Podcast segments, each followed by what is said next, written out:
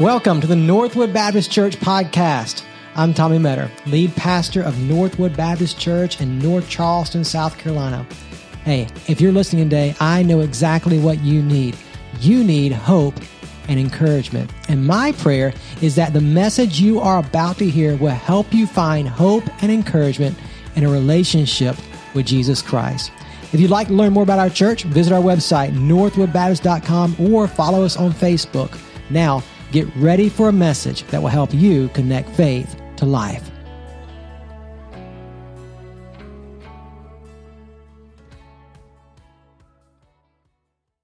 Turn back to the book of Genesis. We're in Genesis chapter 16 this morning. We're going to look at the whole chapter, but in just a moment, I want to read to you uh, verses 1 through 6. So, Genesis chapter 16, verses 1 through 6. If you're new to the Bible, good news is that it's the very first book in the Bible. So, just open your book Bible up to the first book, Genesis. You're there. If you don't own a Bible, that's okay because in the seat before you, you should find a copy of the Bible. Grab that copy of the Bible and turn to Genesis 16 with us. If you don't own a Bible, take that Bible home with you and uh, begin reading it and learning about the God who loves you and desires a relationship with you. If you're new to Northwood, this is what we do. We just take books, the Bible, like Genesis, and we walk through them chapter by chapter, verse by verse, because we can, are convinced that God speaks to us through His Word. And we've been studying the book of Genesis together for the past few months. We've got a long way to go, but we've come a long way. And it's a, a great story that reminds us of God's work in our lives and, and the call to walk by faith. Just a, and this morning, we're looking at a fascinating story, so I, I can't wait to share with you uh, what, uh, what God is, is revealing to us through this story. So, Genesis 16, if you will. So, here we are on Independence Day, and, and as we celebrate Independence Day, you, you might think of some things that, man, you think of them, and that's just, that's just American, right? Americana kind of stuff. Like last Sunday night when we had our fireworks celebration, I mean, that, that's, just, that's just an American thing, right? To blow things up, and it was a lot of fun. So, I'm glad for that. Uh, you might think of some other things that are Americana. You're going to this afternoon probably uh, grill hamburgers and hot dogs because that's what we do in America. We grill hamburgers and hot dogs just big slabs of meat. I mean, that's, that's a very American thing to do, right? You think about, um, uh, you know, some of you are going to get in your vehicle this afternoon, you're going to drive home a, a Ford pickup truck or a Chevy pickup. That's just an Americana thing to do, right? I mean, yeah, it's good, right? And so, so, so if you think about all these things that just kind of symbolize America and what it means to be an American, I can't think of anything that symbolizes America um, much better than, than, than McDonald's, right?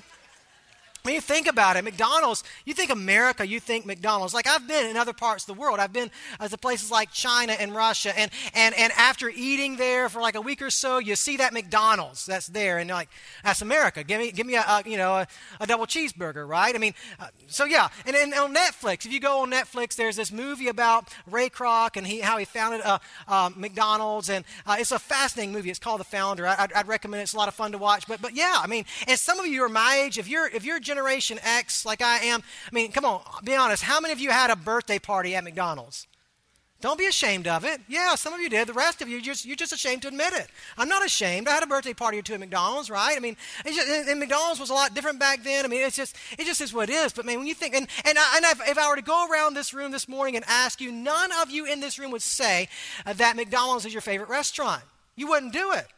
But somehow, I don't know how it happens, but somehow every now and then you just end up there, right? I mean, you're in the drive through and you're like, how did I even get here? All the options. I'm at McDonald's. You, you don't know how you got there. And, and so, anyway, I was reading a story this week, and, and so this guy, this, this, this 42 year old guy about my age, he went to McDonald's uh, late at night because, because he wanted some chicken nuggets. And I mean, obviously, when you think chicken nuggets, you must think McDonald's. And so he went to, to McDonald's for a late night run to get some chicken nuggets. And he, probably like you or I, was standing there thinking, how in the world did I get here? And so he's there at McDonald's and he's ordering his chicken nuggets. And he, he asked for some sauce to go along with his chicken nuggets. Now, I can't tell you the last time I ate chicken nuggets at McDonald's because we have better options these days, but I do remember as a kid eating chicken nuggets at McDonald's because that was the place when you were a kid to get chicken nuggets. And I remember they had sweet and sour sauce. Remember that?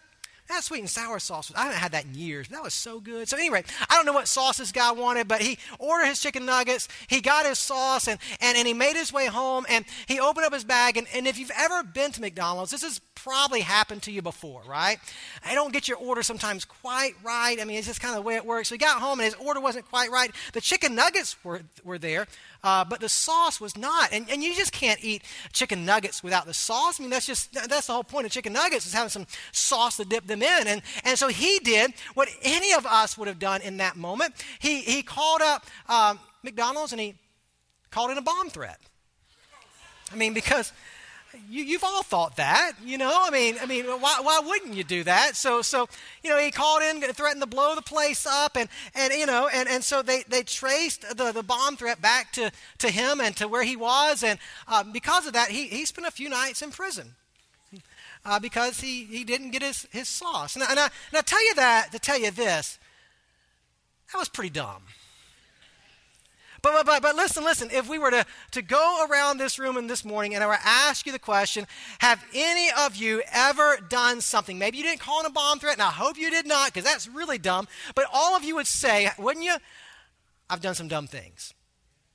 I mean, amen. I mean, we don't need to confess all those things because we don't have time to confess them all, and, and we don't even want to hear them all, but we've all done some dumb things. And, and about the dumbest thing you can do, the dumbest thing you can do is what? Sin against a holy and righteous God. But every one of us, every one of us in this room, we have willfully made the decision, even probably this week, we've made some decisions to sin against the God who loves us and gave his son Jesus for us. And not only have we made those decisions, listen, here's what you and I discovered that, that when we choose to sin against God, it, it doesn't just affect our relationship with God. It affects all of our relationships. There, there are lasting consequences to sin. Here we are on Independence Day, and, and we're going to look at a story that, that, that's heavy and that's hard hitting and that honestly is probably going to make us a bit uncomfortable. Because I know you're like me. When we gather for worship, we, we want hope and encouragement. We want to be lifted up. And, and, and there's a lot of hope and encouragement in this passage. But this passage also is just a reminder to us of how devastating sin can be. And, and, and whether you want to admit it or not, you need the reminder. I need the reminder. I need the warning cry that this story sounds out to me. And so, what I want to show you in this, in this story, and I want to show you uh, just a clear word of warning about the nature and destructiveness of sin. And I also want to show you from this story a, a clear word of hope.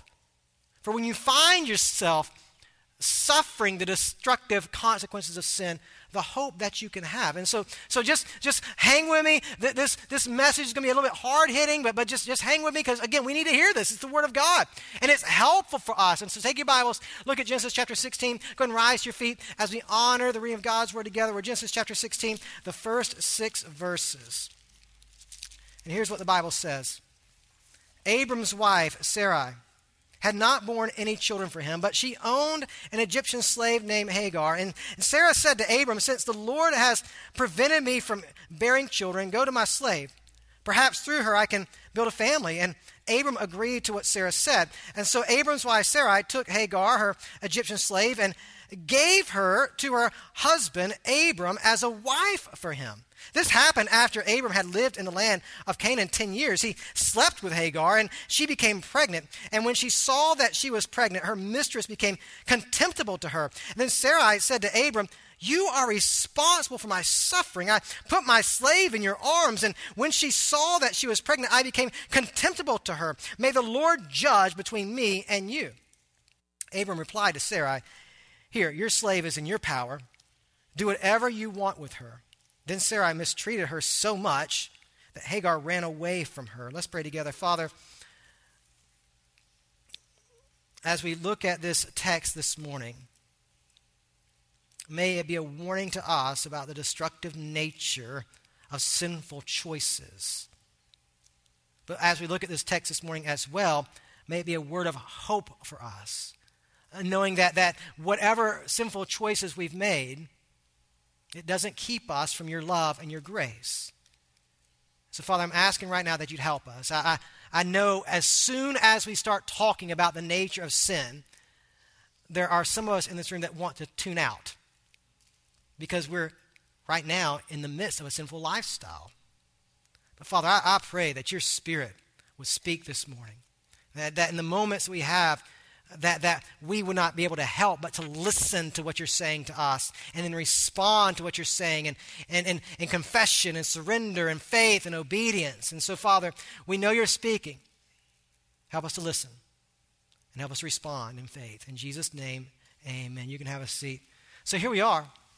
Genesis chapter 16. And, and, and you know the story. I don't want to spend a lot of time reviewing the story, but, but you have Abraham who's been called by God.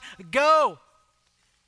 Leave your family, leave your homeland. I'm going to make you a great nation. I'm going to bless you, and through you, all the nations of the earth will be blessed. And, and Abraham goes, and he takes his wife, and, and they are on this journey. And they've been on this journey now, we've said last week, for about 10 years. And, and God's promise to them has not come to fruition. Abraham's walked by faith, and, and if we've learned anything in his life, we've, we've learned that, that his faith is, is a lot like ours. There's these moments where he does really well and he walks by faith and trusts the Lord. And then there's these moments of failure.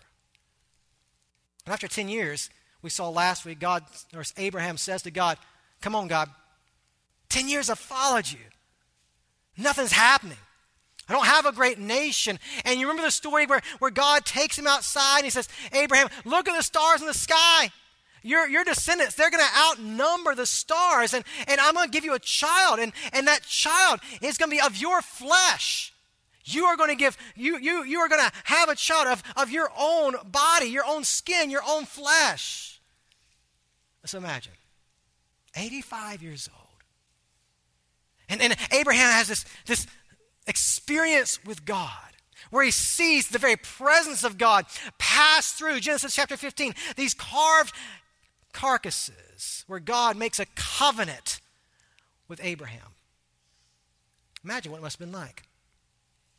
Abraham goes home and he tells his wife, Sarah, you're not going to believe it just outside. And, and God said that, that our descendants are going to outnumber the stars in the heaven. And I saw God. God's presence came in fire. And, and God passed through these half carcasses. And he, he said, You're going to have a son. You're going to have a child of, of your own flesh. Sarah, we're going to have a baby. And by this point, you know the story. Sarah's 75 years old. She's barren. And I don't have to tell you this because I, I know many of you in this room, you've, you've sat in a Sunday school class where you've talked about this, or you've heard a preacher like me talk to you about this, but you know in that culture, in that time, in that ancient culture, to be a barren woman, to be 75 years old and, and not have had any children, not have had a, a family, that was a mark of shame and humiliation. And now you have this 85 year old husband coming to you and saying, We're going to have a baby. I mean, come on, just piling shame on top of her. We don't really hear much about Sarah in the story, but we, we, we see this decision that Sarah makes. And again, the text doesn't give us all the details. I'm just imagining that that may have happened this way. But I can imagine that, that, that, that Abraham just can't be quiet about the promise. God promised, God promised, God promised. And, and Sarah, she knows that she can't have a child. She's 75, she's barren. It's not the time of life to have a child. But they both desperately want to have a child. And so it happens. Do you remember when they were in Egypt back in chapter 12? And when Abraham and Sarah leave Egypt, they leave with a lot of wealth. Not only a lot of wealth, they leave with servants, slaves that they gathered in Egypt. And one of those slaves, her name is Hagar. And so, so Sarah has this bright idea, this plan. Abraham, Hagar, take her as your wife. She can produce you a child. Now, you, you understand this, right? I mean, that, that when you read the Bible, especially when you read uh, back in uh, Genesis chapter 2, God's design is one man, one woman for life. Now, what happens when we get to Genesis chapter 4, because we live in a fallen world, uh, that, that kind of goes haywire. And so we see the first case of polygamy in the Bible in Genesis chapter 4. Now, polygamy is not God's plan. In fact, we're going to see polygamy a lot in the Old Testament. We're going to see polygamy a lot in, in the book of Genesis. And let me just tell you, when we see instances of polygamy in the book of Genesis, it don't turn out well. Like it, just never goes right. And so, so, so this is not God's design, but it was common. I mean, we can go back and, and, and, and, and when you look at archaeology and, and things of that nature, we've uncovered ancient documents uh, from, from ancient days that, that show us that polygamy, polygamy was widely practiced. Not only that, I mean, I mean there were instances in, in history where people like Sarah, who were barren, gave their husbands their slaves in marriage. This wasn't uncommon. This was happening all over the place. But while it wasn't uncommon, it certainly was sinful. But Abraham agrees to Sarah's plan. He takes Hagar as his wife, and, and, and they consummate the marriage, and, and the next thing you know, she's pregnant. And again, the Bible doesn't give us all the details, but, but I, can, I can kind of visualize the way it might have happened. Hagar, a slave. And all of a sudden, she's carrying Abraham's baby. And, and again, it may have happened this way. I can imagine that, that Abraham begins to whisper in Hagar's ear, That child you're carrying, God promised that child to me. That child you're carrying, it's going to be a great nation. Oh, this is going to be good. And you can imagine the, the pride that begins to build in Hagar as, as she begins to understand that this child that she's carrying is significant, that, that in her mind, in Abraham's mind, and in Sarah's mind and well as well. This is the child of promise. And, and the tension, again, when you bring another woman in the home, it don't go well. The tension, it begins to build between Sarah and Hagar. You can imagine that Hagar begins to taunt Sarah just a bit. You couldn't get pregnant. I did. I'm carrying the child of promise. And then, and how, how Hagar begins to look down on Sarah with contempt. Because all of a sudden, because now she's carrying the child of promise, this slave woman, her status in the home, it is elevated because she's able to give Abraham something uh, that, that Abraham's wife, Sarah, could never give him. And Sarah can't stand it. And you, you see what happens. You come down to, to verse 5 in the text. Abra- Sarah said to Abraham, You, you, you are responsible for my suffering. Abraham, this is all your fault. I mean, you came home every day and you were talking about this promise. You were talking about this baby. I mean, what other choice do I have? This is all your fault. And, and here we are. And just be honest with you, if you start to think about it, this begins to sound a lot like what we saw back in the Garden of Eden in Genesis chapter 3. In Genesis chapter 3, the woman dangled in front of the face of the man a forbidden fruit. Take it. You'll be all right. And now, now, here we are in Genesis chapter 16. The woman dangles another forbidden fruit, a forbidden woman, in, in the eyes of a man. Take it, it's going to be all right. And then when the sin is committed, much like the sin was committed in Genesis chapter 3, what happens? Everybody shifts blame. Sarah says to Abraham, It's all your fault. And then you come down, look what Abraham says. Abraham replies to Sarah, Here, your slave is in your power. Do what you want to with her. I ain't doing anything about it. She's your responsibility. What, what do you want me to do? It's your fault. You take her, right? And look at what it says.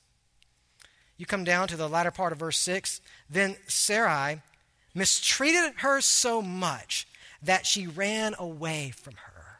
You might want to circle that word mistreated because it's an interesting word. It's a word that we, we see used again in the book of Exodus. You remember the book of Exodus and what's taking place in those early chapters of the book of Exodus. When the Hebrew people are in bondage to the Egyptians, the Bible says that the Egyptians mistreated the Hebrews. And when the Bible says that the Egyptians mistreated the Hebrews, you, you know what it means. They were beating them, making their work harsh, and they were abusing them. Now, I know that, that, that this passage doesn't say explicitly that, that Sarah was abusing physically Hagar, that might have been the case. She, she might have resorted to physical violence against her slave woman because she's so angry at what's happened. And whatever that was, and however she mistreated her, the mistreatment was so bad that Hagar felt like she had no other choice but to run. She's miles away from home, she's miles away from Egypt, but she leaves. This pregnant woman begins to make the journey back to Egypt to find some safety and shelter from this crazy woman, Sarah, who's mistreating her. And there you have it. We're six verses into the chapter, and, and we see, right? Chapter 15 is, is such a high point in Abraham's story when God comes and, and reaffirms this promise that he's going to be a great nation. And right after this high point and this, this experience that Abraham has with God, in the very next chapter, in the very next verses, you see yet another failure on Sarah and Abraham's part sin just real bad and blatant rebellion against God. I mean, they, they had this desire, and to be honest with you, it wasn't a bad desire. They actually had a good desire. Uh, they wanted a child, but they went about in a very sinful way. And what we're going to discover in the story is, man, th- there are lasting consequences for this. And so I just want you to see this first truth from the passage. And, and again, I know you know this. This is, you know, not new for you, but, but I want you to hear this again. Your sinful choices will lead to disastrous consequences. I know what you're thinking. Well, duh. But you know that, but yet we keep going back to it, right? We know that our, our sinful choices lead to disastrous consequences, but we just can't seem to stay away from sinful choices. In fact, here's what, what, what we end up doing we oftentimes make sacrifices that we later regret. Because if you think about the story, it's exactly what happens. Sarah makes a sacrifice. She wants a child so bad. She thinks that if, if Hagar has this child, that it will ultimately be her child. She wants this child so bad that she's willing to sacrifice intimacy with her husband to get what she wants. And so does Abraham.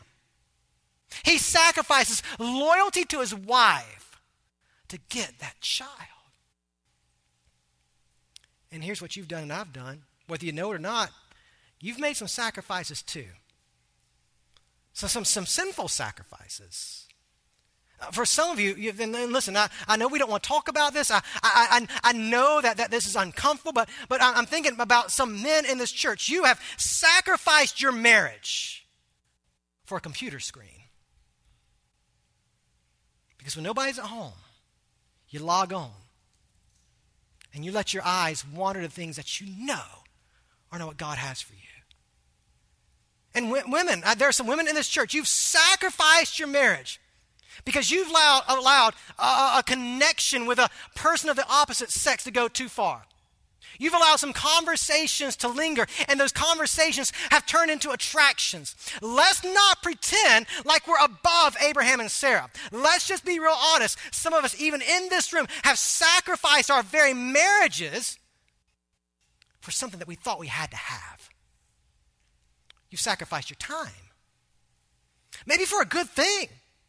Because you wanted your, your family to have a good life. You wanted your kids to be better off than you were when you were growing up. You wanted them to have those Disney vacations and, and, and the, the newest Nike shoes and all those things. And so you work and work and work and work so that your kids and your spouse can have.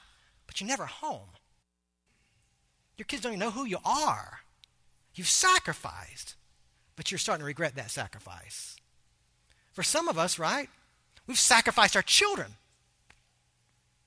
Because we want our children, don't we? We want them to have what we did not have. We want them to have the education that we weren't able to get. We want them to be that, that athlete that we weren't able to be. We want them to be that musician that we weren't able to be. And so we're constantly pressuring them to do better, to do better. We're constantly taking them to tutors or taking them to ball practices or music lessons and all this kind of stuff. And here we are, years later, and your child can hit a fastball, but your child cannot articulate the gospel. You sacrificed. And you're starting to feel it the regret of that sacrifice.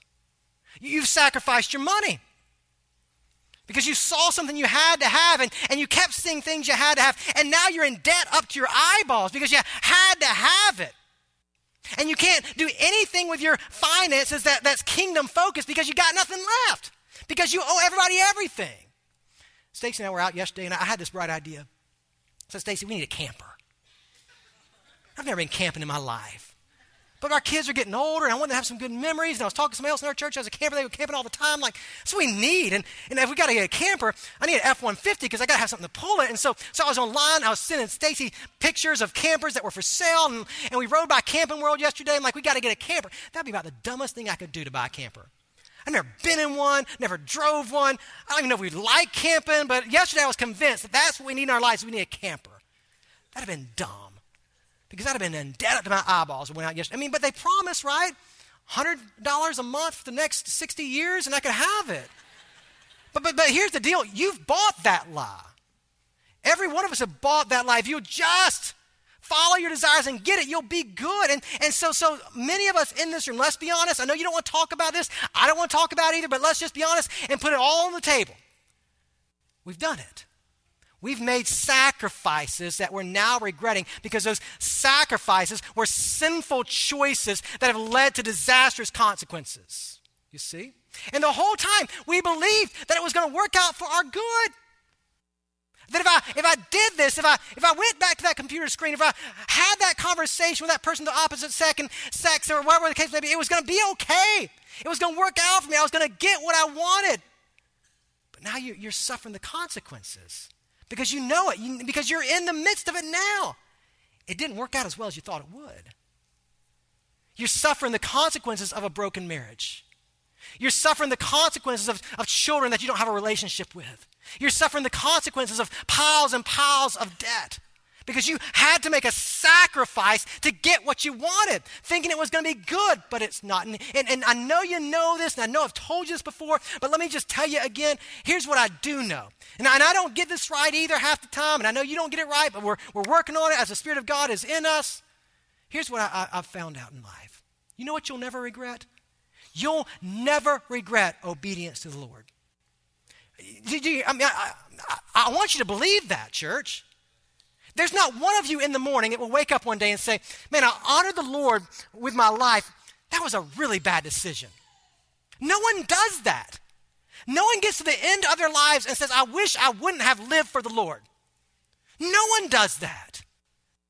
But there'll be many of us that will get to the end of our lives and we will say, I wish I would have lived more faithfully for the Lord. You see? Because you'll never regret obedience to the Lord. But you will end up always regretting those sinful choices that you made because those sinful choices, man, they do. They have lasting consequences. But, but, but listen, listen to how the story goes. Because there is hope. What this story does is that it, it sounds for us a loud warning, right?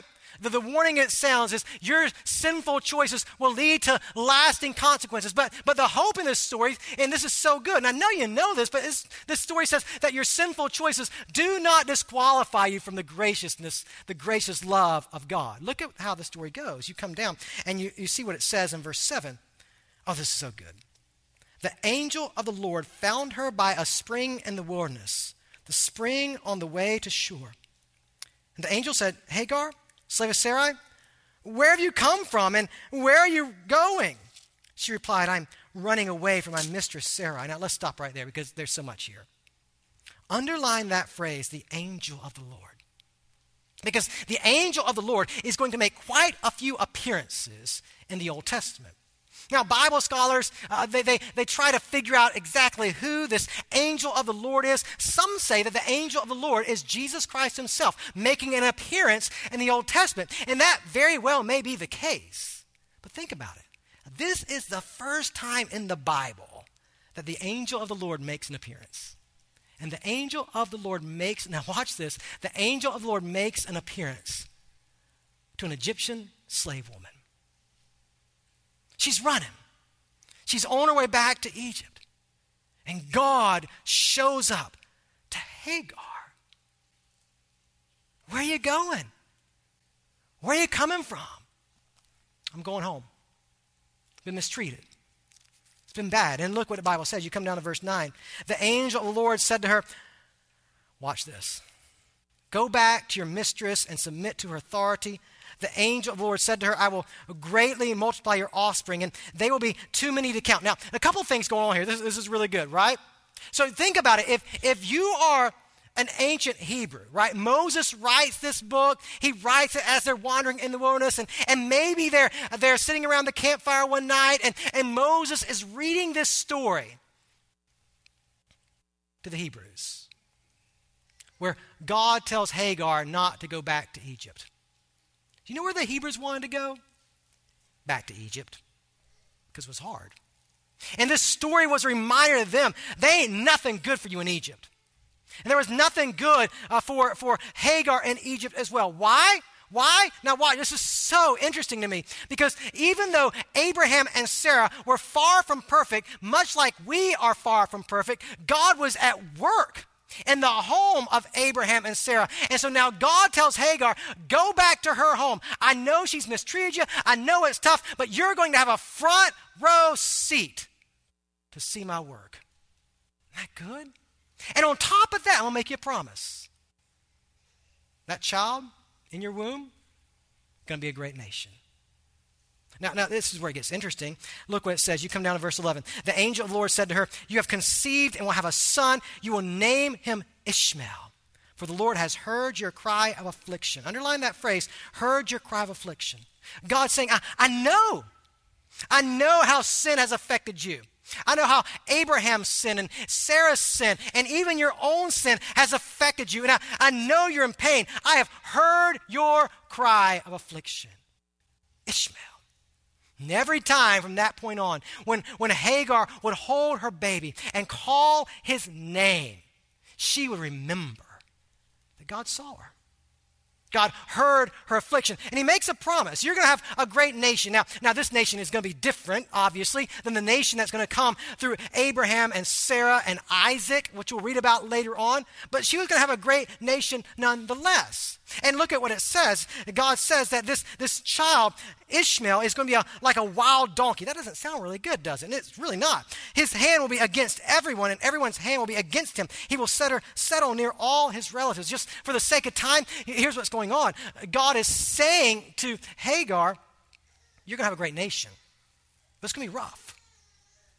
You probably know this that, that, that, that Ishmael is the father of the Arab people. And, and from this point on, there's going to be conflict. Conflict between God's chosen people, the, the Hebrew people, and, and this, these people that, that come from the lineage of Ishmael. And, I, and to tell you all that, to tell you this that God comes with grace uh, to, to Hagar, and he graciously reveals himself. But, but listen, you know this the, the consequences for their sin is lasting.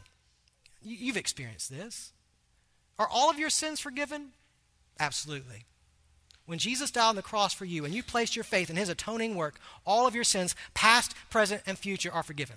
You're going to stand before God one day acquitted of your sins as a child of God because Jesus took the penalty of your sins upon himself. But while all of your sins are forgiven, that doesn't mean that all the consequences in this life are gone. Some of you have been forgiven much, but you're still reaping the consequences of bad choices you made years ago. This was going to be the case with Abraham and Sarah and Ishmael and Isaac. The consequences are going to last for generation after generation, you see? And then Hagar is going to go home to Sarah's home. And Sarah's going to watch as Hagar gives birth to a baby, and she still has no baby. The consequences of sin are going to be right in the face of Sarah. But God is going to continue to work. You see? I tell you all that to remind you. It's an odd story. It's a story wrought with sin and rebellion. It's a story, right? Where, where people make really bad choices and they suffer the consequences of those choices. And we've been there. We've been in there, that place. We've made bad choices too. And, and even to this day, we're suffering the consequences. Yes, we've been forgiven much, but those consequences are still lasting, right? But you can't overlook this the gracious love of God. God comes to Hagar. Hagar, an Egyptian woman and he demonstrates love to her. In fact, Hagar is going to give God a name. I've seen you. You're the God I see. You've come to me in my affliction. And let me tell you, you know this, don't you? The gracious God of Isaac, of Abraham, of Sarah, of Hagar, he's come to you as well. You've messed up. You, you, you and I can go around the room. We can talk about all the ways that we've sinned and fallen short of the glory of God. But there was a point in your life, was there not, for many of us in this room, and for some of you, I hope this point comes today, if you're not a follower of Jesus, there was a point in your life where the gracious love of God came to you. In spite of who you are, and in spite of what you've done, God came to you. He heard your affliction, and He saved you. Amen? Now, now, now, now, watch this. Here's where you got to come in real close. Since you know that, since you know the gracious love of God, Christian, has come to you, since you know that God has graciously forgiven of you of your sins, since you know that, let me give you two words this morning.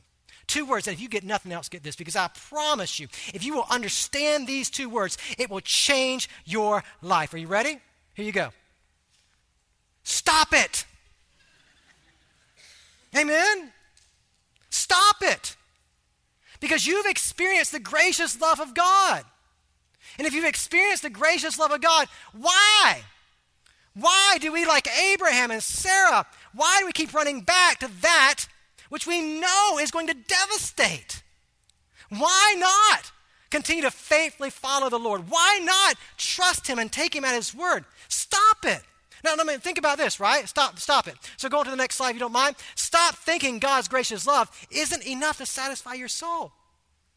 You see, you see, much like Abraham and Sarah, you see that thing that you want and that desire that you have for it, and you'll stop at nothing to get it because you're not convinced that God's enough for you.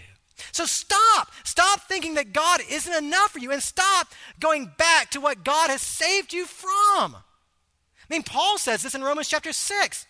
Says, Why do you keep running back to that which you died to? When you gave your faith, your life to Jesus, by faith you said, No longer do I want that. If you've said through faith in Christ, no longer do I want the things of this world, why do you keep running back to them? Stop. Stop going back to what God has saved you from. From Hagar, for Hagar, God was saying to her, Stop trying to go back to Egypt. It ain't good for you. Church, stop trying to go back to Egypt. Stop trying to go back to those past sins when you know that what God has for you is better. Stop pretending, now this is what you need I need to do. Stop pretending the consequences for sin aren't real. Listen, men, every time you turn on that computer and look at that site you know you should look at, don't think there aren't lasting consequences for that. Women, Every time you're tempted to linger in conversation with that member of the opposite sex that's leading you down to a road of, of, of mutual attraction, don't think there aren't lasting consequences for that. Don't for a moment think that sin does not destroy, because it does, right? So stop it. Stop pretending like there are no consequences for rebellion against God. Or think about this. Stop thinking you can never change. Because I know what you're thinking.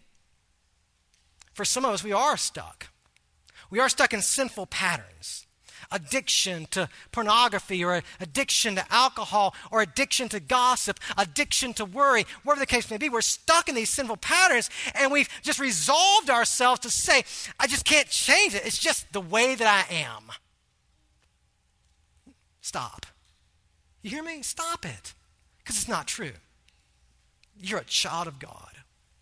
Your identity has changed, my friend. The power of the Spirit of God dwells in you. And yes, while we will never be sinless in this life, yes, while we will always struggle with sin in this life, you can find victory. You can find change. And that's what's so hopeful about this story is Abraham and Sarah and Hagar, they are going to, uh, to, to grow in their faith. They're going to experience transformation. And you can too. So stop believing that you can't experience the transformation of Jesus Christ. And think about this stop hurting others and stop holding on to past hurt. Your sin. Every time you and I choose to rebel against God to go after what we want, it hurts. It hurts our relationship with the Lord, our fellowship with Him. That doesn't disqualify you or doesn't take away your salvation, but it does hurt your fellowship with the Lord, doesn't it? When you sin, you don't want to pray. You don't want to spend time with Him. It obviously hurts your relationships with others. So stop it. Stop running to your sin that you know is going to be cause devastation to the people that you love. You see? This is the hope. I know it doesn't sound very hopeful because I'm telling you to stop it over and over again. But this is the hope. The gracious love of God has come to you to show you there's a better way. You can stop. You can stop running to your sin. You can stop living in rebellion and you can start trusting Him by faith. Interesting. In Isaiah chapter 53, verse 4, when Isaiah prophesies about the coming Messiah, Jesus Christ, in Isaiah 53, verse 4, Isaiah says this He was afflicted by God. You think about Hagar. She names her child Ishmael, right? Ishmael. God has heard my affliction. Jesus was afflicted by God. You go to the Gospels. Jesus lived a perfect life, he never sinned. The only person that ever lived to completely obey God. And the reason why he could do that because he was fully God and fully man at the same time. And then you come to the Garden of Gethsemane, and he cries out in affliction. Father, if, if, if possible, take this cup from me. When he makes that statement, he knows that the sin of the world is going to be placed upon him. Take this cup from me. Not my will, though. Your will be done. If this is what you want, I will go to the cross. And the Bible says in, in Luke's gospel that, that as he prays the Father, he cries. Tears are like drops of blood, afflicted. And then Jesus goes to the cross. He's afflicted by man, and he's afflicted by his heavenly Father. As the penalty for our sin is placed upon the Son of God on the cross, Jesus cries out a, a cry of affliction My God, my God, why have you forsaken me? And this man who was afflicted on the cross for you, in the next breath says, Father, forgive them. They don't know what they're doing. You see? 2,000 years ago, the gracious love of God came for us as a Son of God was crucified in your place, taking the penalty of your sin upon himself, that punishment that you deserve, and then three days later, rising from the dead, defeating sin and death, and then ascending to the Father, and, and the Holy Spirit then coming in Acts chapter 2 to dwell in you, to dwell in his people, so that you can stop it. You see, Jesus was afflicted for you. He was afflicted for me so that we can experience the freedom that comes in walking in a relationship with the one who now lives inside of us. And so this morning, as we end our time,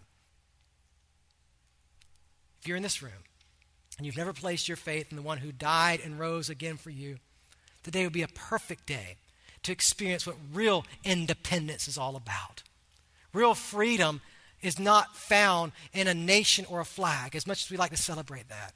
Real and ultimate freedom is found in being independent, set free from the chains of sin and death. And today, you can experience that. You can find hope in a relationship with Him. And right now, as we end our time, in the corners of this room, there are two crosses. You can go one of these crosses. And there'll be someone there who would love to talk to you about how you can begin a relationship with Jesus. If you're watching online, there'll be a number that comes on the screen that you can text. If you'll text Jesus to that number, someone will, will reach out to you and help you begin a relationship with Jesus. If today you realize that you've never placed your faith in Jesus, come. Come and experience newness of life in Him. And for those of us who are followers of Jesus, I know it's never easy to talk about the destructive nature of sin. But we need the warning, and we need to remind ourselves of the hope. That today, because of what Jesus has done, because of his gracious love for you, you can't stop it. You can make choices that aren't sinful. You can choose to follow by faith. You can choose to walk in His will. You can choose to live for the desires of Jesus. You don't have to make those sacrifices anymore. Those sacrifices that later you'll regret. Instead, you can make a better sacrifice. Romans 12 1 says, What, church? Oh, here's a sacrifice, the only sacrifice that really matters that you lay down your life on God's altar as a living sacrifice. Today, you can do that. You can come back to the grace of God, He can restore your relationship with Him. And then you can begin to restore your relationship with others.